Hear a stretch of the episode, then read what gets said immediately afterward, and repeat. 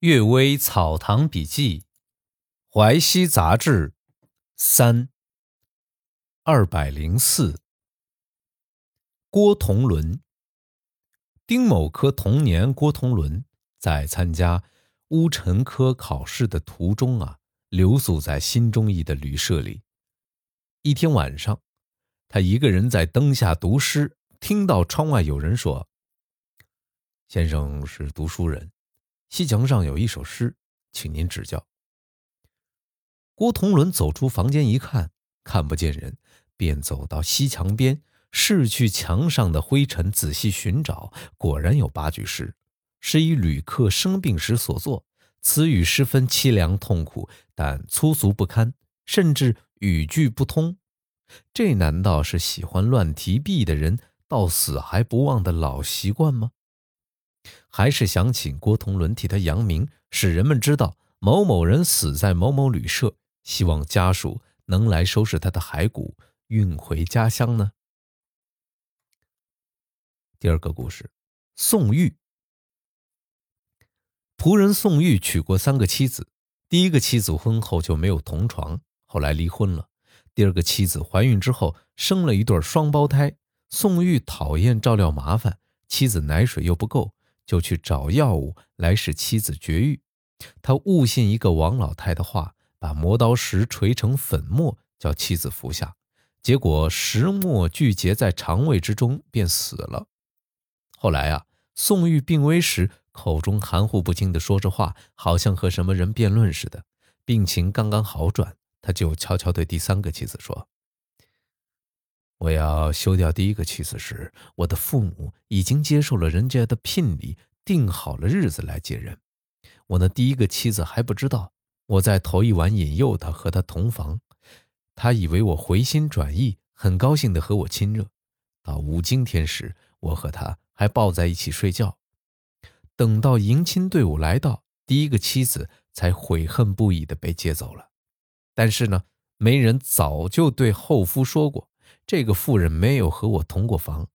我的母亲哥哥也是这样说的。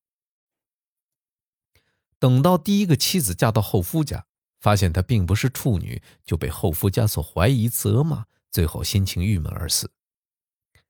第二个妻子本来不肯吃磨刀石粉，我痛打了她一顿，逼她吃完。她死之后，我怕她变为恶鬼，又行贿巫神做法断绝灾祸。现在，在神志恍惚之中，我都见到了他们，我一定会死了。不久之后啊，他果然死去了。还有个奴仆王成，性格乖僻，正在和妻子说说笑笑时，突然凶狠地喝令妻子伏在地上接受鞭打。鞭打完了，仍然和妻子有说有笑。大概一日一夜里，这样喜怒反复有好几次。妻子怕他，像怕老虎似的。他高兴时不敢强颜欢笑，他生气时不敢不顺从挨打。有一天。妻子向太夫人哭诉，太夫人把王成叫来问原因。王成跪着禀告说：“我我自己也不明白，也不由自主，只是一下子觉得妻子可爱，一下子觉得妻子可憎而已。”太夫人说：“这真是没有人性啊！这大概是佛法所说的前生冤业吧。”又担心他妻子自杀。就把他们一起解雇了。后来听说王成病死时，他的妻子竟然穿上了红衣衫。夫为妻纲，这是天经地义的。但是论尊严，究竟不如君主；论关系，究竟不如父亲。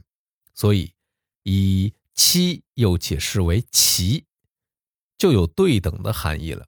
那么夫妻相处，大家都应当在情理上平等。宋玉的第二个妻子是被误杀的，他的罪过。只是太过凶狠。他的第一个妻子既然已经离婚，并且接受了人家的聘礼，那么夫妻的恩爱已经断绝，不应当再发生夫妻关系来对待。所以宋玉的做法简直是诱奸别人的未婚妻，因而导致他的死亡。宋玉以性命抵偿也是适当的。王成过分凶暴，但还没有把妻子打死。妻子一天在他家里，他一天也是妻子的主宰。王成死后。妻子不穿丧服，反而穿红衣吉服，这是违反道理，破坏伦常。这个妻子受的虐待也不值得可怜了。啊，这里我补充一句啊，我觉得，呃，纪云啊，就是纪晓岚的说的不对，这明显的受到了家暴啊，解脱了，太可怕了。第二个故事，太湖渔女。吴慧书说，太湖有一户渔民嫁女儿，船行到湖心，突然出现大风大浪，掌舵人惊慌失措。船只歪歪斜斜，快要沉没，大家都抱头痛哭之时，忽然之间见新娘子冲出船舱，一手掌舵，一手拉住篷索，船只啊就曲曲折折的飞快行驶，直达新郎家中。那时良辰吉时还没有过去，太湖上洞庭山的人们都相互传说，认为这是个奇事。有人认为啊，这新娘子不守礼节，给予嘲笑。吴悔书说。新娘本来就是渔家女，天天在船上拿蒿摇橹的，不能够硬要人家坐着等死的宋国伯姬呀。又听说我家乡有个姓焦的姑娘，记不清是哪个县的人，已经受了聘礼待嫁。有人想娶姑娘当小老婆，就散布流言蜚语，重伤她。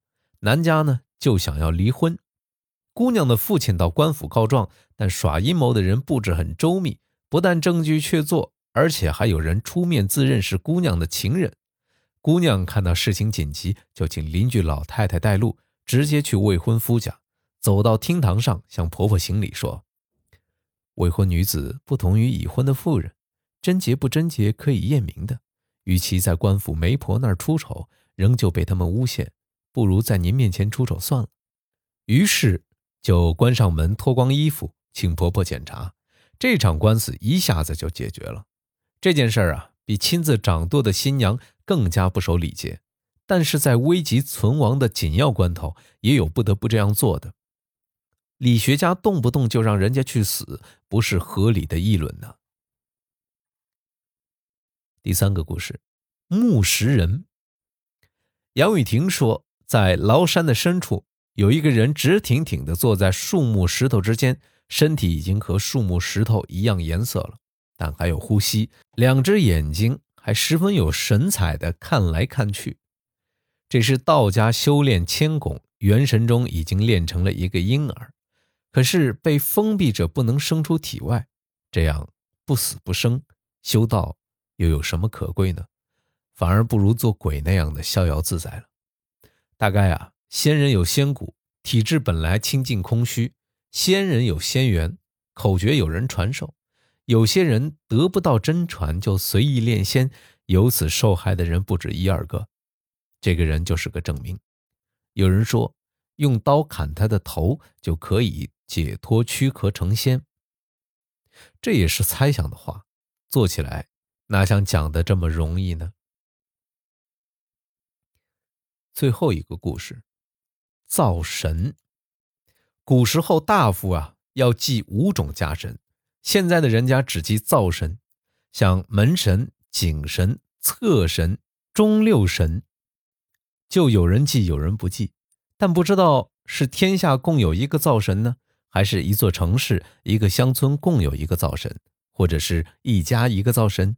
如果天下共有一个灶神，像火神之类，那么一定有祭祀的典礼，而现在却没有这个典礼。如果一座城市、一个乡村共有一个灶神，那一定有专门的神祠，像现在城隍祠、土地神祠之类的。但现在却没有看到各地有专门的神祠，那么是一家一个灶神了。但又不知道天下的人家像恒河的泥沙树木那样众多，天下的灶神也应当像恒河泥沙树木那样众多了。这批像恒河泥沙树木那样众多的灶神。是什么人当的？什么人任命的？灶神不是显得太多了吗？人们搬家迁居不固定，人家兴旺衰败也不固定。灶神当中空闲无事的时候，又到哪里去了呢？灶神中新增加的又从哪里来的呢？每天任命、免去、改通灶神，上天不觉得太麻烦了吗？这些啊，都是不能按道理来解释的。不过碰上灶神的事儿，仍然时有发生。我小时候啊，看到外公张雪峰先生家里一个烧饭的老太婆，喜欢把脏东西扫进灶堂里。晚上做梦，有个穿黑衣服的人骂他，还打他耳光。醒来时觉得双颊肿痛，变成了脓疮。几天后啊，像茶杯那样大，脓汁溃烂向内流，从口里吐出来。吸气的时候，脓汁就流入喉咙里，喉咙啊，呕吐、呛咳的要死。老太婆发誓啊，今后要虔诚的拜灶神，伤口就痊愈了。这又怎么说呢？有人说，人们家中设立一处祭祀的地方，一定有一个鬼依附着。祭祀的地方存在，神也就存在；祭祀的地方废弃了，神也就消失了。不必要上帝一一认命的，或者是这样吧。这个故事读完了，呃，大家不知道有没有看过一本小说叫《美国众神》，大概讲的也是这个意思。神依存于人们的信仰而存在，人们一旦不祭祀、不供奉、不信仰这个神的神力，就会减弱。甚至呢，这个神还会消失。大家有机会可以看一看啊。好了，今天的《阅微草堂笔记》就读到这里，晚安。